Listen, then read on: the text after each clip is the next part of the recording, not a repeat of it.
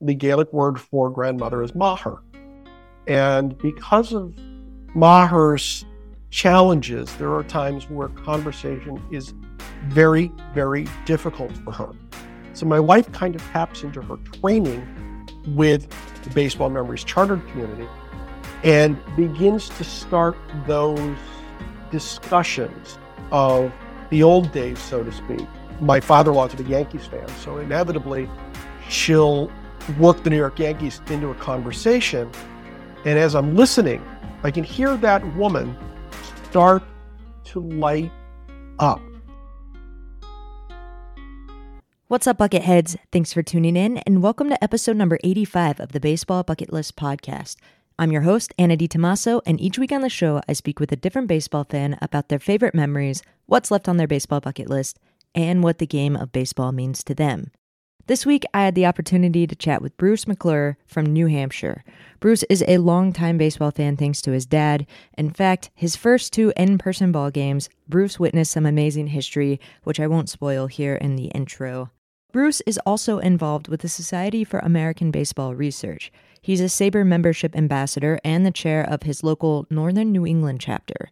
He also manages the social media for an incredible group that I just learned about called the SABR Baseball Memories Committee, who work with Alzheimer's patients to improve their quality of life through reminiscence of baseball memories. We also discuss what it's like to work in the minor leagues, what Citi Field does incredibly well, and why your perception of SABR is probably wrong. This interview was a lot of fun. I learned a ton. So I want to jump straight in.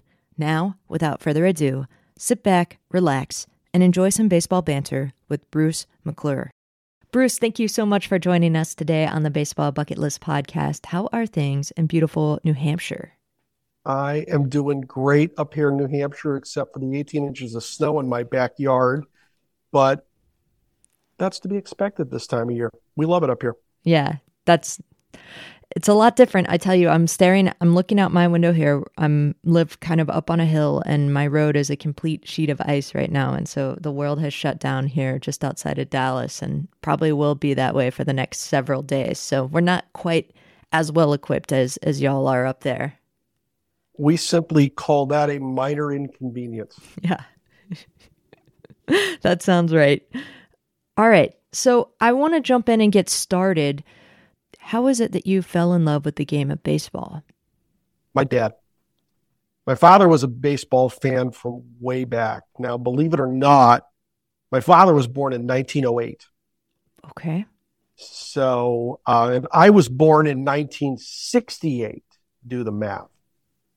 So, growing up, dad used to tell me a lot of stories about uh, Park in Philadelphia, where he used to go and kind of try to break in and watch the old Philadelphia A's.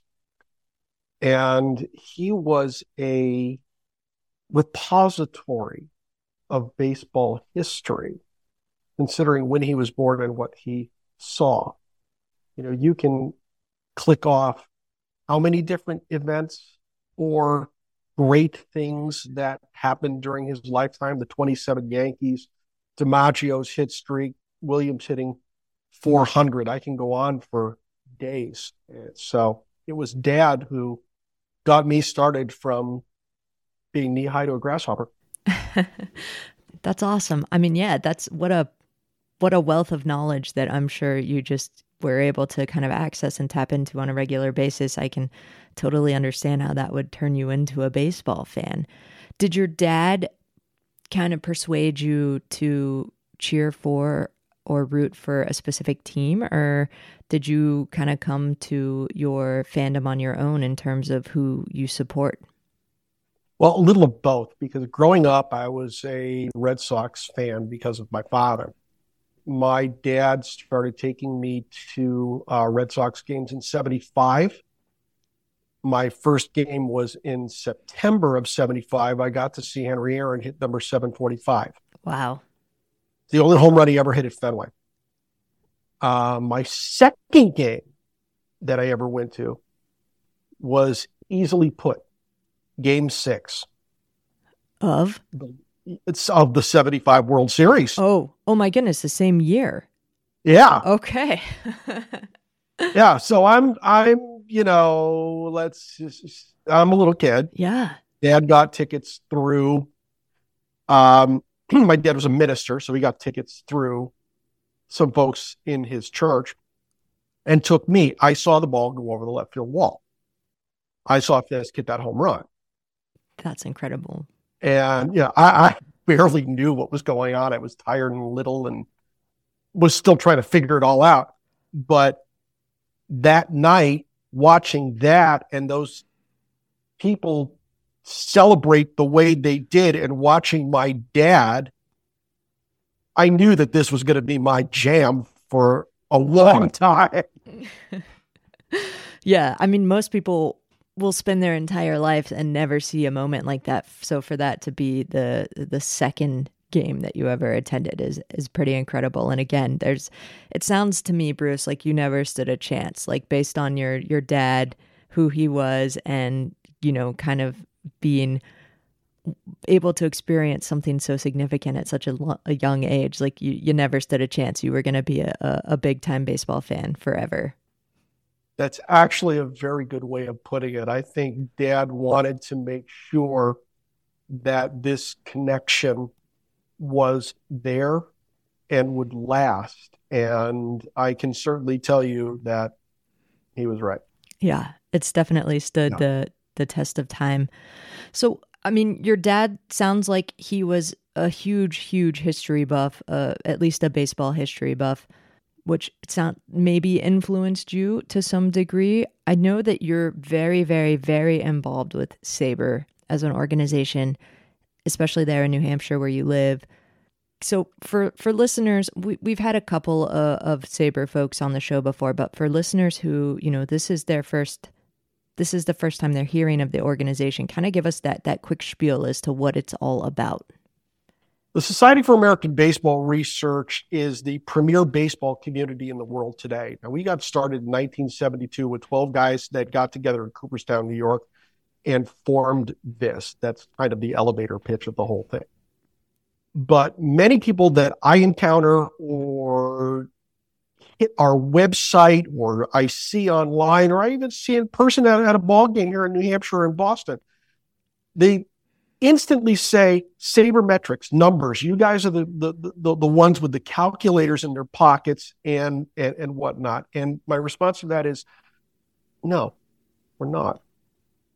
We have expanded the organization to such a point that there is something for everyone in SABR, whether it be content consumers, kids who want to get into professional baseball, sabermetricians, historians, whatever it might be. There's a home for you. There are people for you in SABR, and it's very easy to find your people within the community.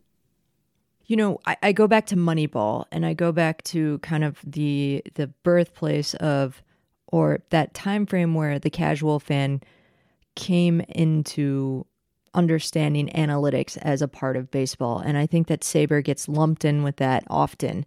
And a lot of people make the mistake that you just talked about of thinking that, you know, it's it's only sabermetric nerds who are running analytics and that is the platform and the only thing that SABR has to offer. But the more people I talk to, the more baseball fans I talk to, the more I'm coming to realize how much there really is to kind of dive into with that organization. So, how is it that you got started with SABR? What was it that kind of piqued your interest about it?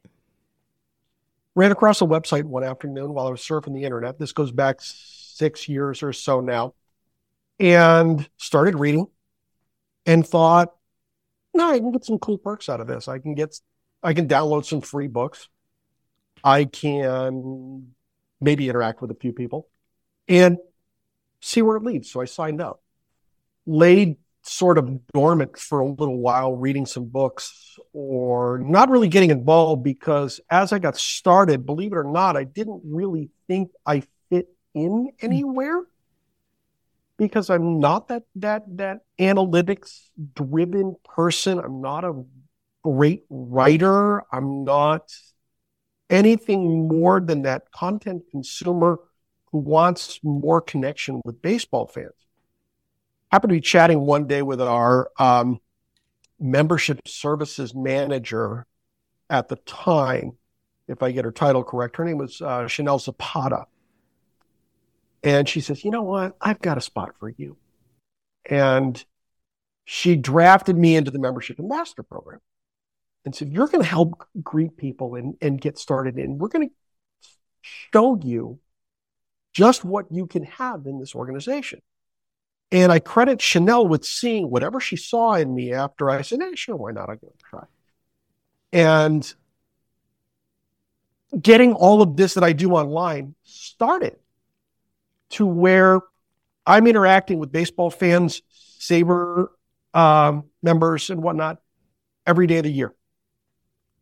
And it has kind of blown up into this thing that is really incredible that's one of the best things about the the baseball community online is you know in a world especially online in an online world of so much divisiveness and polarization i think that uh, baseball fans are just better people i i stand by that you know i'm i'm i know there are some bad apples out there but i think in the general scheme of things baseball fans are usually good people so I'd like to back up because I missed that little segue of, you know, you're talking about going to Fenway, your dad's dragging you to, to Red Sox games, but I can see in the background of your office right here a little uh, not Red Sox logo. Let me say it that way. So, what is the team that you are kind of what are the teams? What is the team? Who do you enjoy watching and supporting now? see a lot of things back here that connect with the town in which I live here in New London, New Hampshire. I'm a, a short drive from Concord and a little bit longer drive to, New, to uh, Vermont and whatnot. But there's some uh, photographs behind me from the old Holyoke Millers of the Eastern League.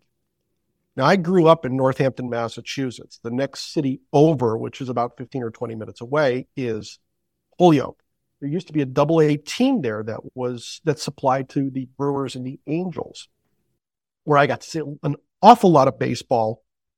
You know, you know, just about any night of the week in the summer, we could get in the car and drive, and we were there.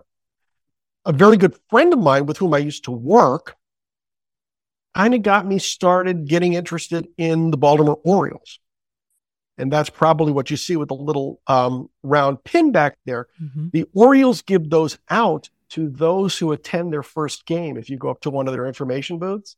So I got that at the game in which we that we attended at uh, SABR 50 in Baltimore this past summer. I see a lot of things up there from the old New Britain Rock Cats where I used to work, and just some historic photos that I've gotten along the way and whatnot. Uh, I like the Mets too. Um, used to watch the Mets with my dad because one station in the, the area in which I grew up had the Red Sox. And then there was another one that carried the Mets for a long time. Hmm. So really both clubs uh, were me growing up. Yeah. Okay. That makes sense. What did you do while you were with the Rock Cats? Everything. Everything? That's what happens in minor league. At least that's what happened years ago. Yeah. I was game staff for a long time. I worked in the office selling tickets. Uh, think of one of the mascots that we had. I played those mascots. Those costumes are terribly hot. Oh yeah. Holy moly. uh, I played Rocky at an Eastern League, the Eastern League All Star game that was uh, fogged out years ago. Wow got two innings in and a fly ball to center dropped in front of whoever was playing center field at the time. And the guy never saw it. Mm. And that ended that. They sent everybody home. It was a big controversy in the area at the time. Like, what? But um, I yeah, I did a I did a lot for the franchise uh, for about 12 years and was sort of sad to see it uh, go away and move to Hartford. But then I got into Dunkin' Donuts Park, and holy how is that facility incredible? And they market so well, and it is just an amazing experience for any baseball fan in that area to get a $12 ticket and get into a ballpark that is kind of like a little major league facility and had that experience. It's incredible. Yeah.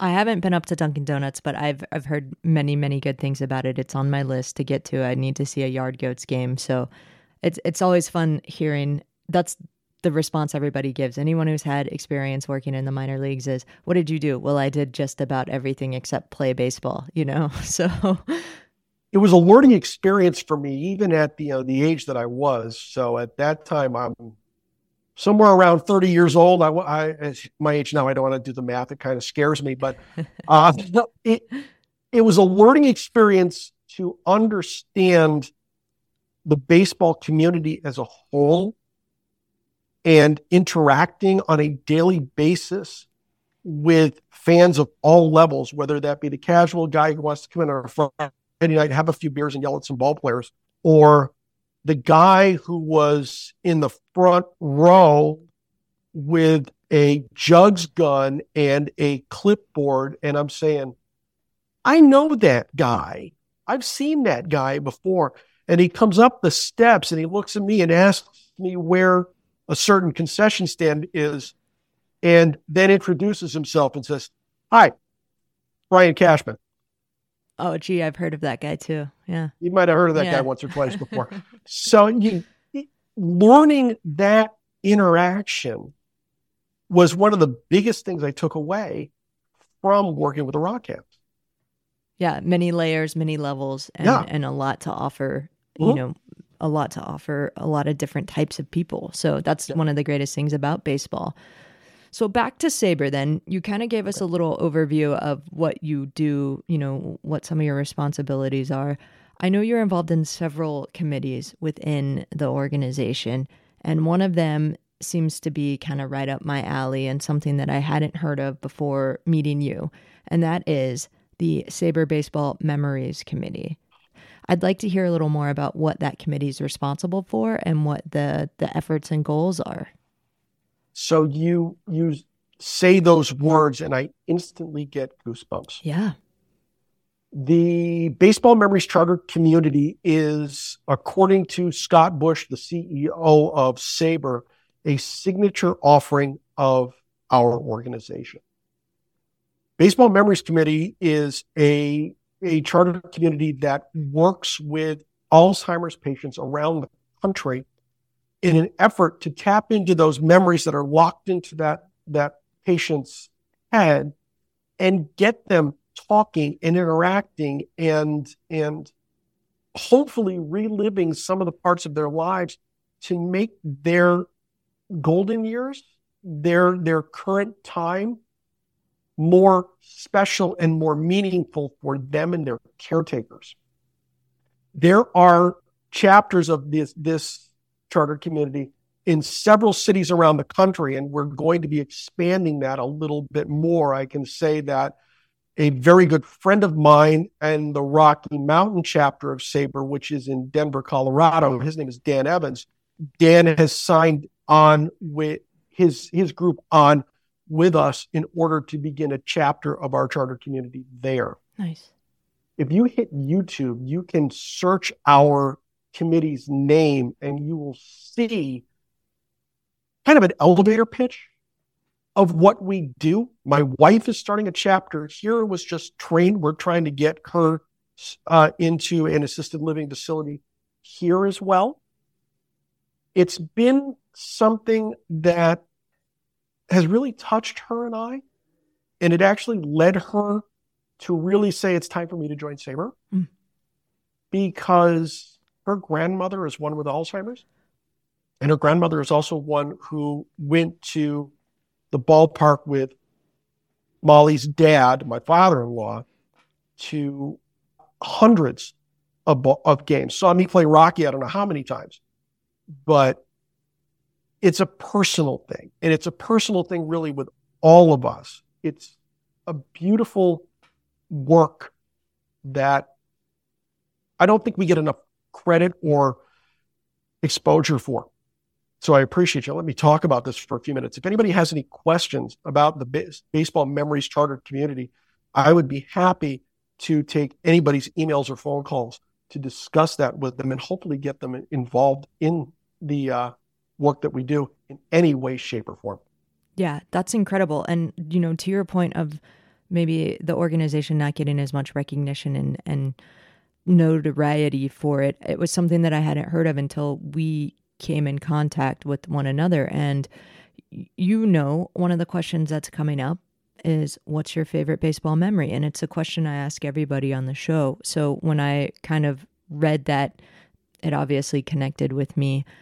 Are you able to share kind of any of the stories based around that? You know, is there maybe a specific interaction with somebody or a story that you've heard, you know, secondhand from somebody who got to sit down with a, an individual and, and kind of work through a baseball memory or something like that? Well, I can tell you, not necessarily based with our organization in general, but watching my wife. Hmm.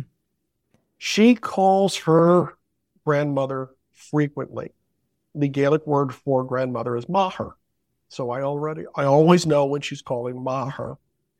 And because of maher's challenges, there are times where conversation is very, very difficult for her.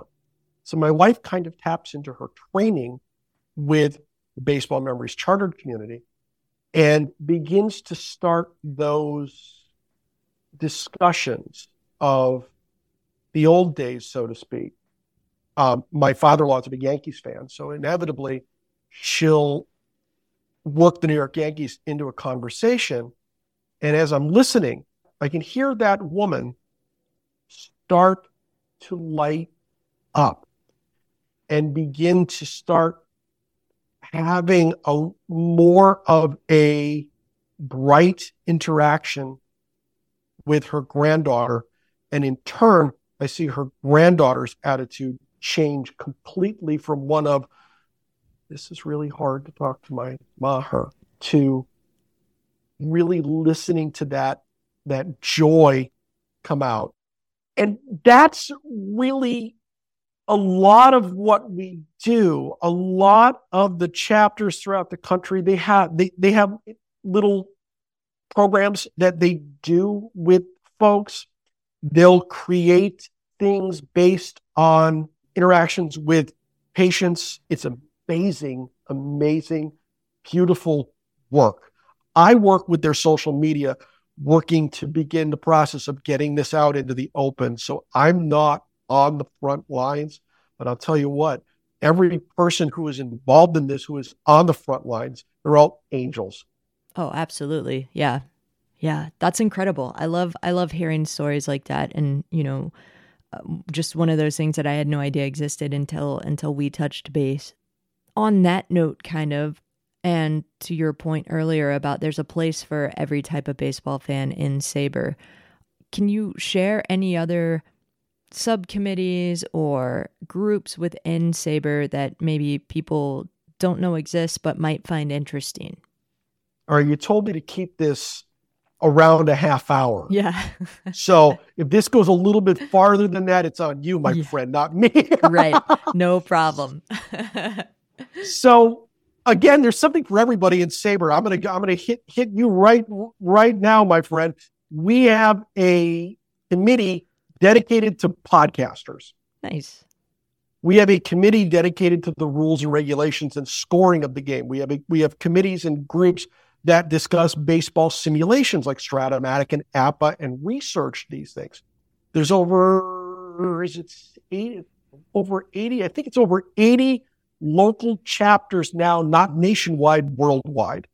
We have chapters in Korea, um, one in Italy as well. Some of them aren't as active as they used to be. I'd like to see something happen where they get more active, but they're there the, the number of things there's a, there's a research committee based on concessions. You can research food with SABR. Nice. That's the coolest thing ever. So some of the things that are talked about are you would think are on this like super high, you know, mathematical research level. Ah, it's a bunch of guys who got together and started a, a committee because they wanted to research the history of concessions in, in baseball, and it got that big. You know, you can download something like 75 books for free from our website. and read about really any team that you want. The, the sheer breadth of information that's out there that's been researched about the Black Sox scandal in 1919 is staggering. Combine that with the fact that you, you now have the ability, if you join SABR, to, to go back into the sporting news archives for free and see anything you want from any issue published ever mm. in the history of the sporting news. You get newspapers.com where you can get into seeing things, you, you, researching things in different papers around the country as well. The sheer breadth and the things that you can experience and do, it's such a rich, fulfilling experience. And if you look at it the right way, because I write about this a lot, a lot of those experiences carry over into what I like to call your real life to in to enrich and and expand your worldview in that as well. Yeah, I had no idea you had so much um, access to different periodicals and things. It makes sense, though, as a, research committee, that you would kind of need access to that. But one of the parallels we draw all the time on the show is is how baseball is a lot like life. Life is a lot like baseball. So I'm glad to hear you say that stuff that you do with SABR kind of carries over into your real life. That's neat. Without a doubt. Without a doubt. We also have a huge presence with women in baseball. There's a women in baseball committee. Mm-hmm. It's headed up by our board vice president, Leslie Heaphy, who is an extraordinary professor at Kent State University and a, a fantastic woman. If I recall correctly, she consulted on the League of Our Own TV show. Very cool. As did Perry Barber, another name you've probably heard of before. Perry is a world renowned advocate for women in baseball, has umpired in the Atlantic League and all around the world. And if I recall, she has also been part of that television show. That's great to hear. I love that.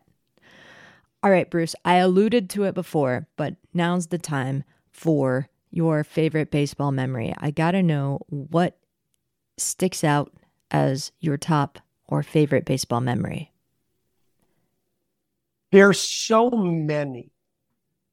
It's difficult to choose one, except a few years ago, this was in the before times, before the uh, before COVID and mm. such my wife and I went to Citi Field to take in a doubleheader with the Marlins. Now, my wife is a woman with celiac disease. So wheat's a real problem for her. Mm-hmm. Eat her a piece of bread, she's in the hospital for a week. Simple as that. We went there and she didn't have much expectation for having a good time or eating or enjoying herself like I would at a ball game.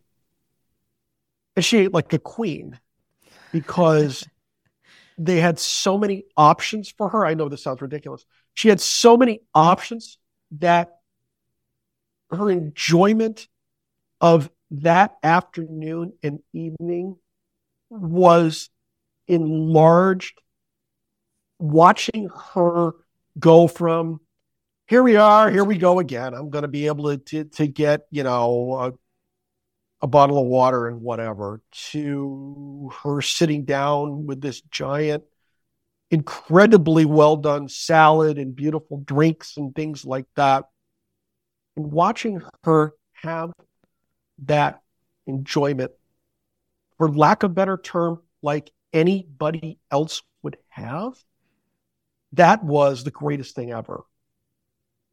I don't even remember if the Mets won or lost that day, that day. I think they won one game. I don't remember. I remember my wife's face as she's looking at the menu saying, I can eat at that stand. I can eat at that stand. The it was like the joy of a kid, the the the, the kid going up the tunnel and seeing the green for the first time. That's what it was. I like that answer a lot. It's it's funny to me how sometimes it's the most simple things that you know make a day or a memory stand out like that. And i know the exact feeling that you're talking about of just being perfectly content you know when you walk into a ballpark time tends to slow down anyways. And you know your poor wife for for a double header if there was nothing available for her to eat would have been perhaps miserable for a good chunk of the day but good on the Mets for for making things available to a variety of different diets and I'm I'm very pleased to see more and more of that popping up at ballparks everywhere. You know, whether it's vegan food, vegetarian food, gluten-free food, any of those special diets, it, it's pretty cool to see organizations making an effort to make sure that everybody gets the same experience of being at the ballpark and actually enjoying it. So that's a great memory. And I'm so glad that you guys kind of just stumbled into that realization about Citi Field. Now I'm beginning to see the uh, why certain committees like the concessions committee might exist within SABR. What is the top thing left to check off on your baseball bucket list? What's that one thing that you've really got to see or do, or place you've got to visit, or person you got to meet? You know, I want to be in the ballpark when somebody throws a no hitter, when when the World Series is won. I want that one lucky ticket that I take my wife to where something historic happens that she and I can sit for the rest of our days and say, we were there. We saw Joe Shlabotnik hit four home runs in a game off Charlie Brown, and it's it hasn't been done since. Something like that. I don't know if I have, you know, like like I'm sure my my pal Tim, who who is who is who gets me into the Orioles, where my my pin is back there, is going to say, "What? Wait a minute! You didn't say the Orioles win the World Series." it's not that I'm a fan of just one team or two teams. It's the sport in general. So if I can have that experience with Molly of you get the ticket on a whim or whatever, and you you walk into that ballpark and you sit down, and all of a sudden, in the eighth inning, you're like, hold on here, and you don't say it because that'll jinx it. And you see it And you, you, you, can say, hey, I was there. You don't to get the ticket stub anymore because it's all electronic now. But I, we can say, yeah, we saw that. Yeah. I love that. I mean, that's that's right there at the top of my list too is and one of the things you have no control over, you know? So it's it's interesting to to word it that way because it does seem like that every time you decide to go to a game or you decide not to go to a game, you kind of are watching it with one eye to make sure that you didn't miss the opportunity uh, to see a, a no no or something along those lines. But it's it is a lottery, right? And that's one of the greatest things about baseball is that you never know what you're going to see, and there's no. I mean, how many times have just teams that are in the basement and just struggling so hard a guy comes out and throws a no hitter against the division leader. I mean, it happens almost every year. So you never know what you're going to see. And that's one of those things that just keeps me going back to the ballpark over and over as well because I, I want to be there. I want to have that experience and be able to look back, like you just said, and say, hey, I was there when that happened. That's perfect. That's and it, that goes to the point that baseball is a community. Mm-hmm and we as SABR are just a kind of a microcosm of, of the community in general. And you can have those experiences with you know 35,000 of your closest friends in in you know in Tampa or in Dallas or wherever it might be. Exactly. That's right. That's exactly right. All right, Bruce, if people want to find out more about SABR, if they want to kind of follow along with you, where should they go to learn more about you as an individual and SABR as a New Hampshire chapter, and then SABR as an organization as a whole? You can follow me on social media at Bruce McClure NH. I'm on all the major social media platforms under that username. Uh, my website is brucemcclurenh.com. You can email me directly at bruce at brucemcclurenh.com. You want to find out more about SABR in general without having to go through me, because you've listened to me enough in this podcast, of course, you can always go to sabr.org. And if you go to sabr.org slash join, you can see each and every perk that you get for joining SABR right on that page. Our convention is coming up in July. We're going to be invading Chicago. The Palmer House Hilton is our uh, venue. Information about that is going to be there as well. And I'd love to see a record breaking crowd in Chicago this year for our convention. Nice. What are the what are the dues and, and fees that go along with becoming a member? A one year membership to SABR is $65 a year. You can get a three year membership for 175 okay. There are discounts for students and senior citizens as well. Very cool. Awesome, Bruce. I cannot thank you enough for making the time to do this and sharing all of that great information and your your memories and your stories and just everything. It was a blast to chat with you and I look forward to meeting up with you in person. I am honored to call you new friend and I thank you very much for this opportunity. This has been so much fun. Thanks a lot. And that will wrap up this episode of the Baseball Bucket List podcast. Special thanks to Bruce McClure for joining us today and sharing that great information about SABR and some of the really cool things they have to offer. If this sounds like something you'd like to do, if you think you might like to be a guest on the show, head to baseballbucketlist.com slash podcast and fill out an application. I can't wait to hear from you. While you're there, make sure to spend some time on the site, build your own baseball bucket list, track your ballpark visits, and connect with other fans. That's it for this week. Thanks so much for listening. We'll see you next episode.